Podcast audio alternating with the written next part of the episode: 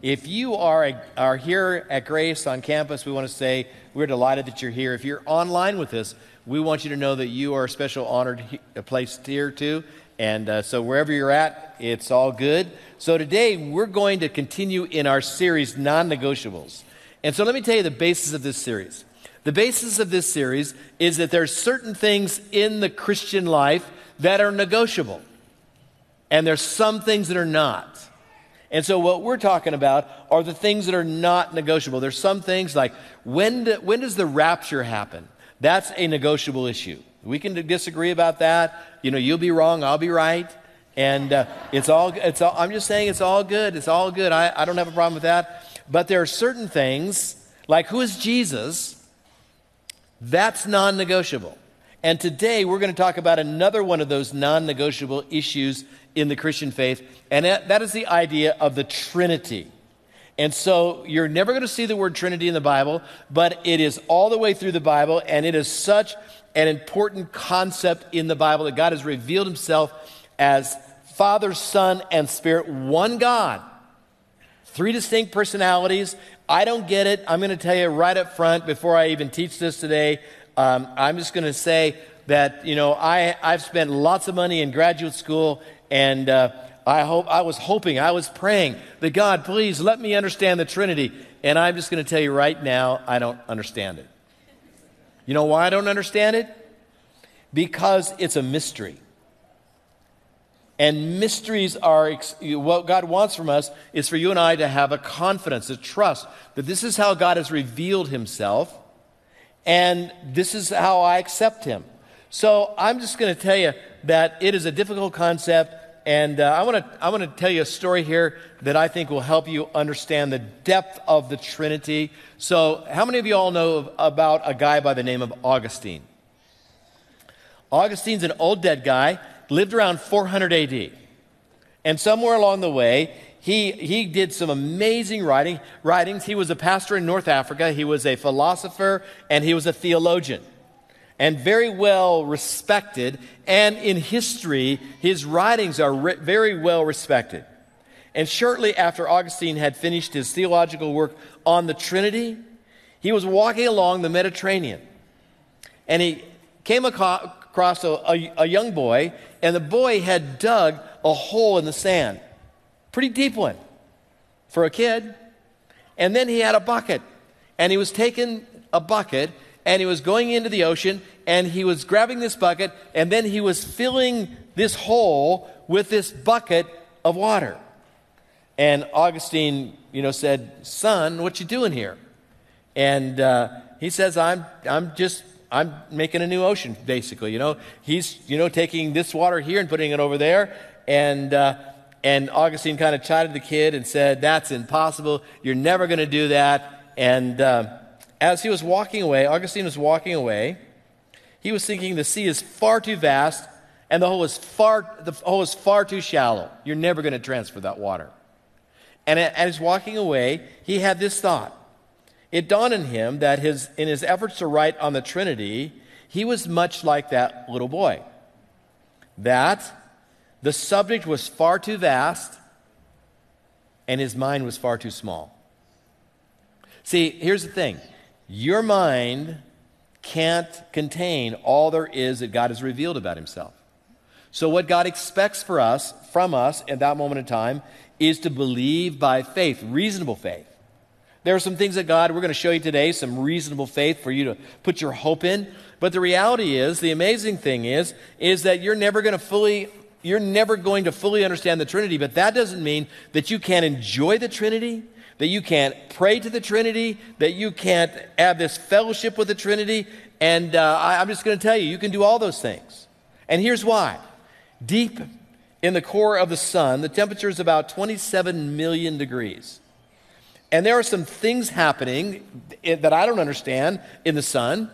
I mean, there are fusions and there's nuclear reactions and, and they're continually taking place. All I know is that I get up every morning and there it is right? And here's what else I know I know that if I stay too long in the sun, I get a sunburn. I can enjoy it. I can, I can know, I can know what I know and not know everything and still enjoy what the sun is and what it does for me. I, I can do that, all those things. And that's how it is with God. You don't have to understand everything there is to know about the Trinity. And I'm going to tell you, I know after every service, people come up and say, Hey, I got an illustration for you. I'm going to say, I'm, I'm going to save you some time. All those illustrations are kind of trite. Because how can you take, like people come up and, hey, hey, it's like an egg. You know, the egg has three parts. And I'm just going to say, listen to me carefully. How could you compare God, the creator of the universe, to an egg? That doesn't make a lot of sense to me, does it to you? Come on, now, were you thinking about it? So there are things of God that we don't know yet. Maybe a million years from today, we'll have a f- much fuller understanding. But today, there's just some things that you and I just have to accept by faith. And the Trinity is one of those things. And it is interesting that as you, as you learn how to do that, you can enjoy the reality of how God has revealed, revealed himself to you. Now, we're going to look at some scripture today. And before we get started today, I have one rule in the services today, just one. You got to have fun. Okay? So if I don't sense you're having fun, I'm going to start over. So if you want to be out of here in 23 minutes and 36 seconds, I'm just saying, put a smile on your face, shake your head at me, going, Oh, that was amazing, Pastor Dan. And I'll think you're having fun and we'll get out on time. Is that a deal? All right, so here we go. Here we go. Genesis chapter 1, verse number 20, verse number 26 says, This is God's first revelation to man uh, uh, in Genesis 1, then God said, Let us make human beings in our image to be like us. Notice with me the plurality of God here. God, reveal, God is talking to somebody. Then God said, Let us. Who's he talking to? He's talking to the Son and to the Spirit. So, the, so God says, Let us make man in our image to be like us. Then we fast forward, and there's so many other mirrors like that in the Old Testament. Then we come to the New Testament, and I want to show you one clear verse that I think trumps almost every verse that you can find, and that is 1 Peter chapter 1, verse number 2. And this is what it says God the Father knew you and chose you long ago. That's the Father. And his Spirit has made you holy. There's the Spirit. And as a result, you have, obeyed him and have been cleansed by the blood of Jesus. There you have it. Father, Son, and Spirit wrapped up in one verse. They're all they're all God. So let me define the Trinity for us because I think it's really important for us to understand. There is one God. There is one God who manifests himself in three distinct personalities the Father, the Son, and the Spirit. The Father is not the Son. When Jesus was on the planet and he prayed to his Father, he wasn't praying to himself, he was praying to his Father. So I'm telling you, three distinct personalities, yet there's only one God, and that one God has a name. His name, his name, this one singular God's name is Yahweh. That's how the, the Bible reveals God to you and I. Stated plainly, God is the Father, the Son, and the Spirit all at the same time but the Father, Son, and Spirit are three distinct persons. They're persons. Not forces, they're persons. So, what difference does that make in my life? That's the question I would spend most of my time today on. What difference does believing that have, what kind of impact does that have on how I live my life in 21st century America? So, let's start with this statement. All of them the Father, the Son, and the Holy Spirit play a daily active role not only in your salvation, but in your life. The Father, the Son, and the Spirit are playing a very active role in your life right now. So let's see how that plays itself out. Let's start with the Father. What is revealed in Scripture about the Father? Ephesians chapter 1, verse 4, this is what it says Even before he made the world, God loved us and chose us in Christ to be holy and without fault in his eyes. Stop there for just a second. Now, I don't know if you understand what this verse is saying, or if you are just daydreaming right now. If you're daydreaming, now listen to me. Did you know? This is so mind boggling. Did you know that before God created the world, whenever that was, young earth, old earth, Who knows how long it's been? But before God created this planet, He had you on His mind.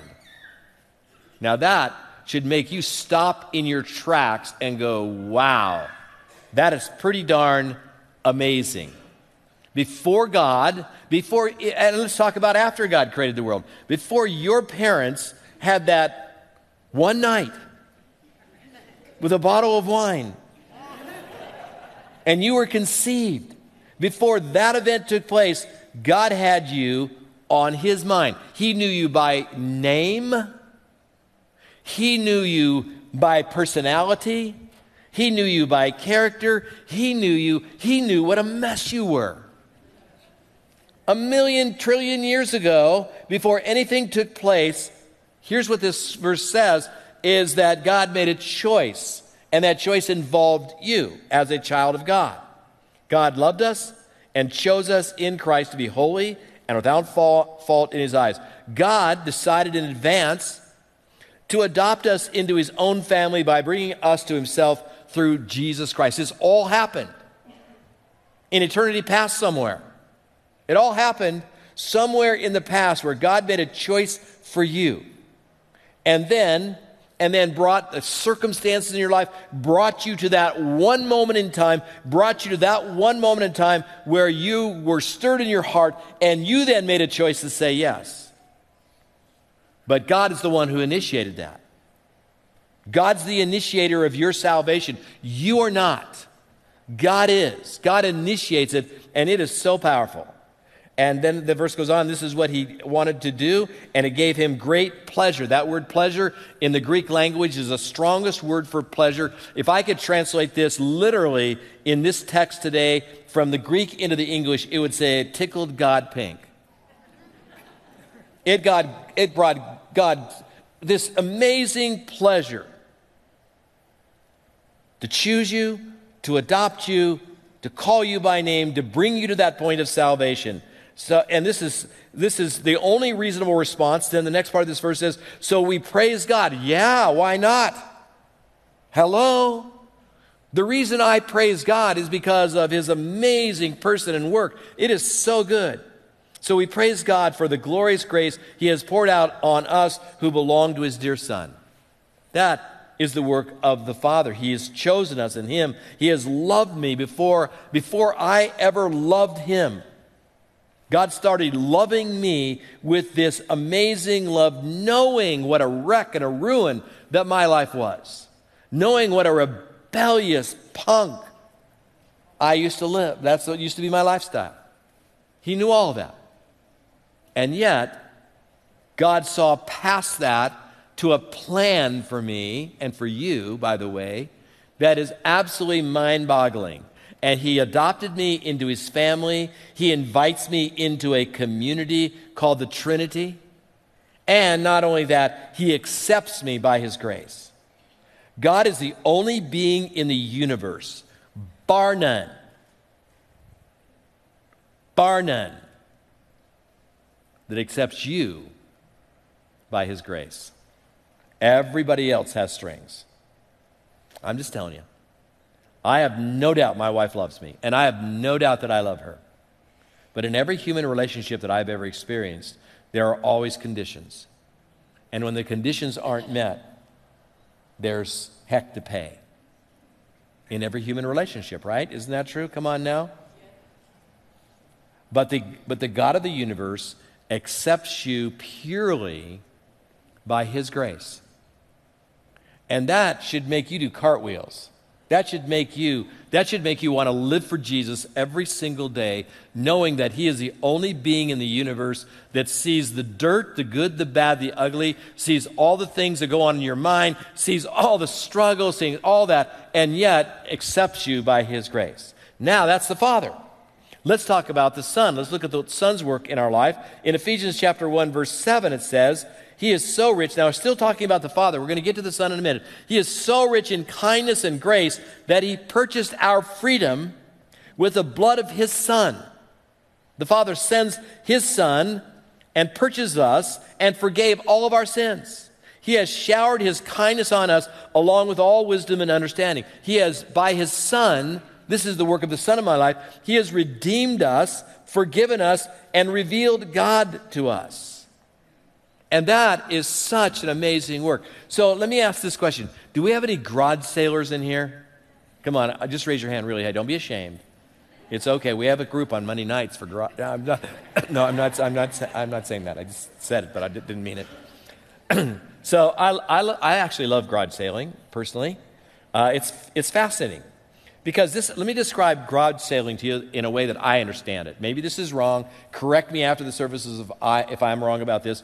But here's the thing. This is how it goes. So people take things that are already on their road to the garbage Already, uh, you know, I've already made this. We got to get rid of this. Honey, you can't keep that anymore. Okay.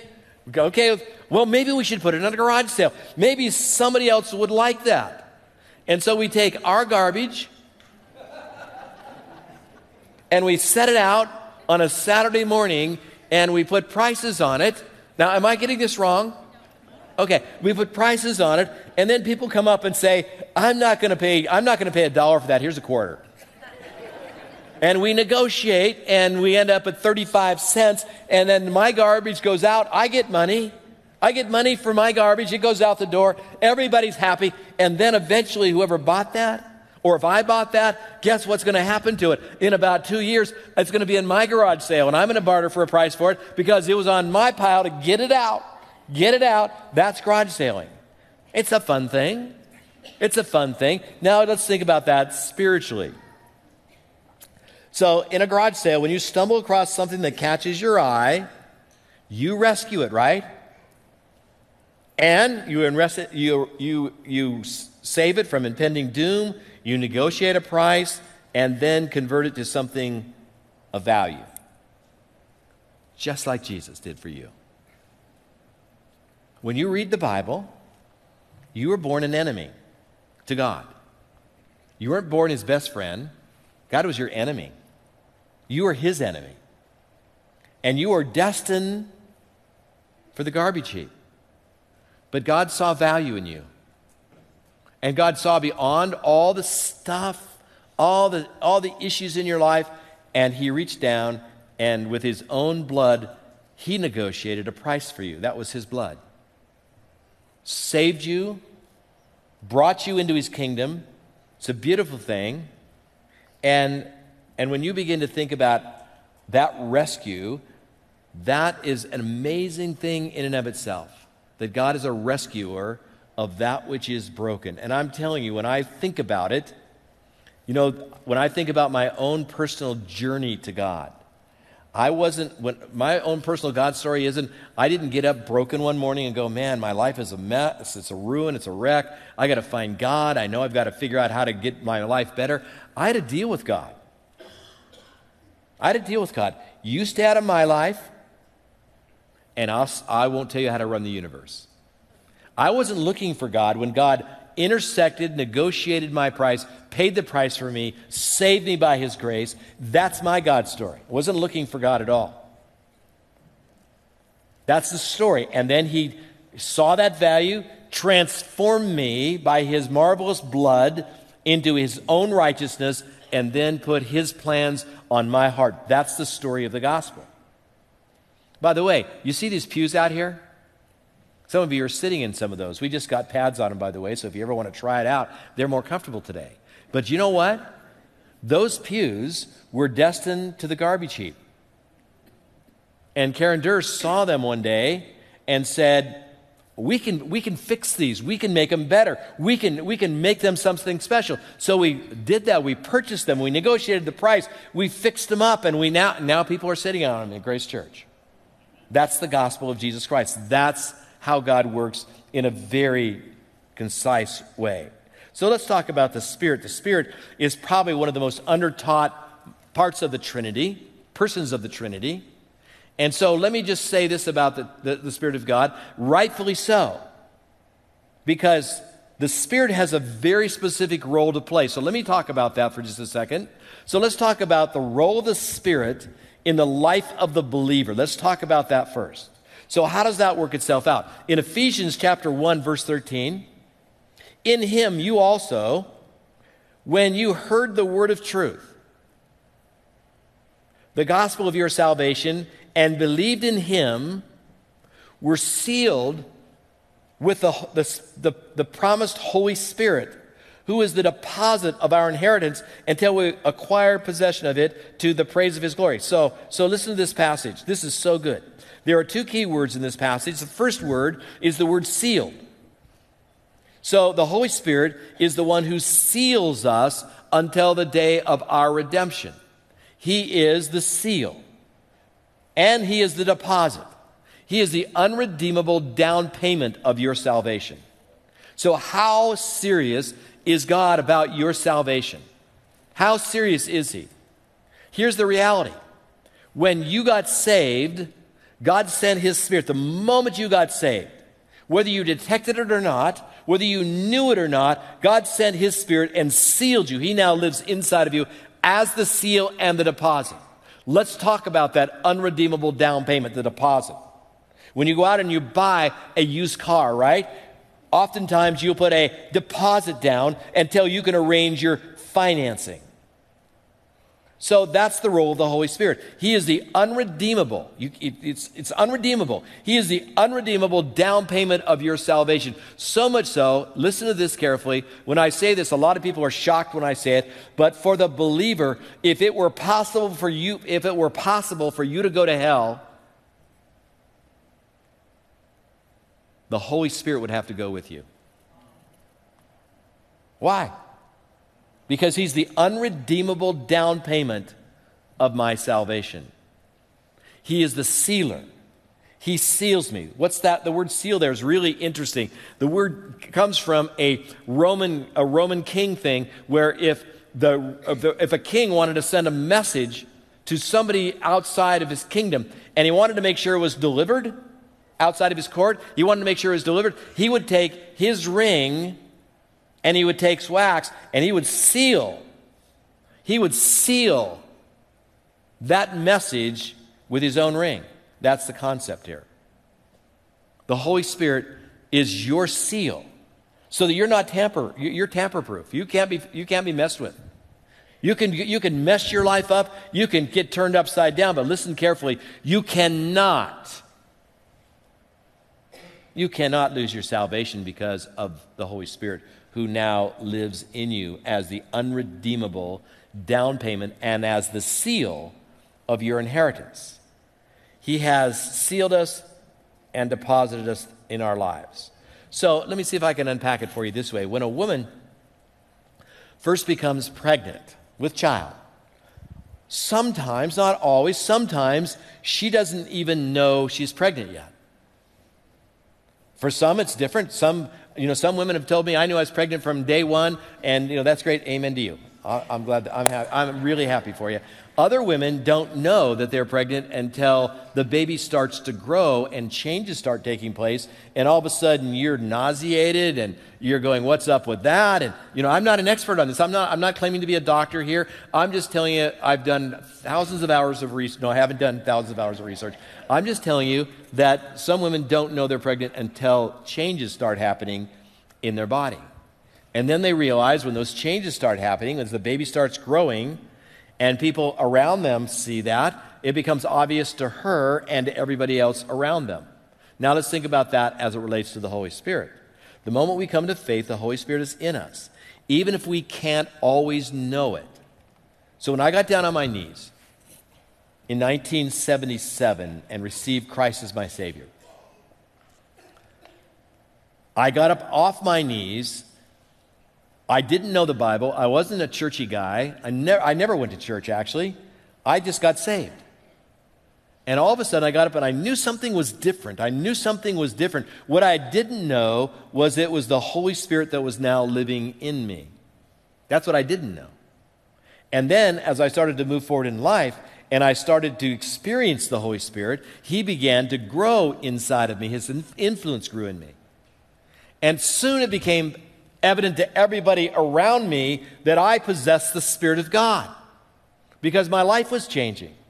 I knew it then, and, and, and so that's how it works. Sometimes He slips in quietly, Sometimes it's a, with a little more bang, not always, but most of the time, he just slips in quietly, and then he begins to grow and influence in your life. And I'm telling you, it is a beautiful thing. That's the Spirit's work to the life of the believer. He indwells us, he empowers us, he convicts us, he leads us, he comforts us, he does all those things in us.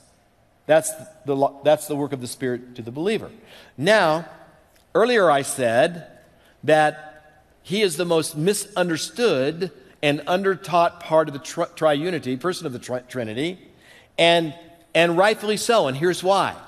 In John chapter 16, this is his ministry to Jesus. The Spirit actually has a ministry to Jesus.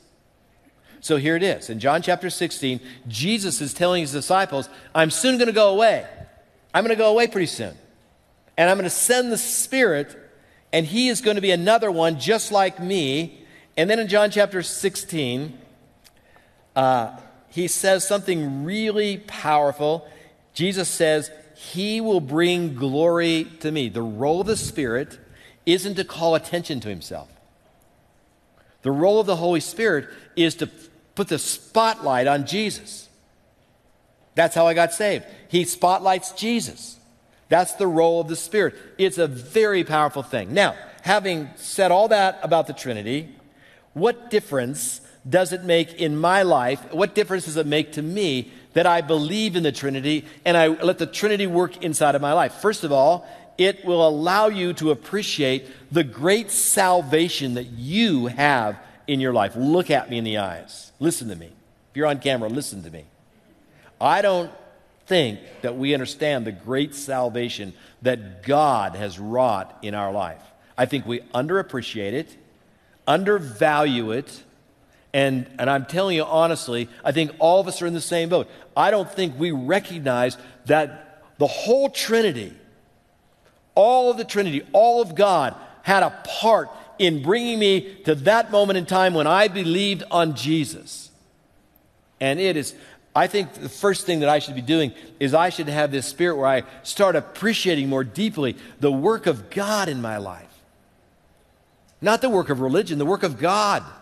Start to finish. You didn't initiate your salvation. You didn't. And you're not going to finish it either. He is.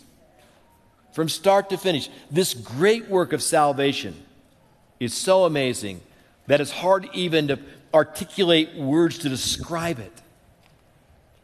But I'm certain, I'm certain in my life and in your life, we undervalue the nature of this great salvation that we have. Secondly, it should make you drop to your knees and worship the living God. It should make you drop to your knees and worship the living God. And I haven't mentioned this yet, it shows the community in which you are invited into. Do you realize that you're never alone? The moment you were saved, you were invited into a community Father, Son, and Spirit. You're in a community, and that community is all around you, in you, and working for you on your behalf, before you and behind you, all around you. You are in a community Father, Son, and Spirit. That's what the Bible says. It allows you then to appreciate and understand there's so much about God. Listen to me carefully. Again, look me in the eyes when I say this. There's so much about God. I'm in the same boat. There's so much about God that I don't know, and neither do you. And so I need to be on this quest that should create a thirst in me to know this amazing God. And here's what's fascinating about the Trinity God has identified himself with three birds in the Bible, each one teaching us something about his care and concern, each one representing a part of the Trinity. So let me just share it with you. God the Father is like an eagle. He is majestic in his nature. He is your protector. He's your warrior God. He is amazing God. And he cares for you. God is the Son. According to him, Jesus said this, not me, he's like a hen. He's like a mother hen. He said, he sat on the, on the hill of Jerusalem one day and he said, Oh, Jerusalem, how often I would have gathered you like a hen gathers its chickens, but you would not come. And so, this hen, he likens himself to a hen that will protect us from all of the prey around. And then, God the Holy Spirit is like a dove. He wants to descend on us with power and purity and give us the ability to live the kind of life that God has for you and I to live. I'm going to tell you honestly, I can't live the Christian life, and neither can you. Only way that you can ever have power in your life is when you let the Spirit of God live through you. That's where the power of God comes from. It doesn't come from your human effort, it comes from the Spirit of God indwelling inside of you. That's the power of the living God. So let God bear you up like an eagle. Let him be an eagle to your life. Let God shelter your soul like a hen shelters its chicks. And let God impart power and purity into your life. Surrender to that. Give yourself over to that. Live your life in that way so that in, in the end, you can walk in this amazing fellowship. Father, Son, Spirit. Put your name in there too. He's invited you to share life with Him. That is so powerful. When you came in today, you were handed a card. That card has most of the Apostles' Creed, which comes from the fifth century, as a statement of faith. So let me describe where that came from. It was written from the apostles' teaching. And the reason it was is because around the fifth century, there was a lot of confusion around who is God Father, Son, and Spirit. So this creed was written to bring clarity to the church, fifth century, because we wander. So, what we're going to do today is we're going to conclude our services with reading it together. But here's what I want you to do even more than that, I want you to take it home, put it on your refrigerator, your freezer, your dashboard, I don't care where you put it, somewhere you see it every day, and read it out loud. It is a powerful statement of faith. And here's why it's so important. Listen to this very carefully. What we confess with our mouth sets the direction of our life. So I'm just encouraging you to put it someplace of visibility. And I hope that you will put your confidence in the Father, the Son, and the Holy Spirit. Let's pray together. Father, thank you for this day. I pray, God, that you'll take my words again and use them for your honor and for your glory. Thank you, Lord, for just the privilege we have today to be invited into such an amazing community. And I pray these things in Jesus' holy and powerful and awesome name. Amen. Amen. Would you stand for the reading of the creed together? The words will be on the screen. We believe in God the Father Almighty, creator of heaven and earth. We believe in Jesus Christ, his only Son, our Lord, who was conceived by the Holy Spirit and born of the Virgin Mary. He suffered, was crucified, died, and was buried. The third day he rose again from the dead. He ascended to heaven and was seated at the right hand of God the Father Almighty. One day he will return and make everything right. We believe in the Holy Spirit, the true Christian church the communion of saints, the forgiveness of sins, the resurrection of the body, and life everlasting. Amen.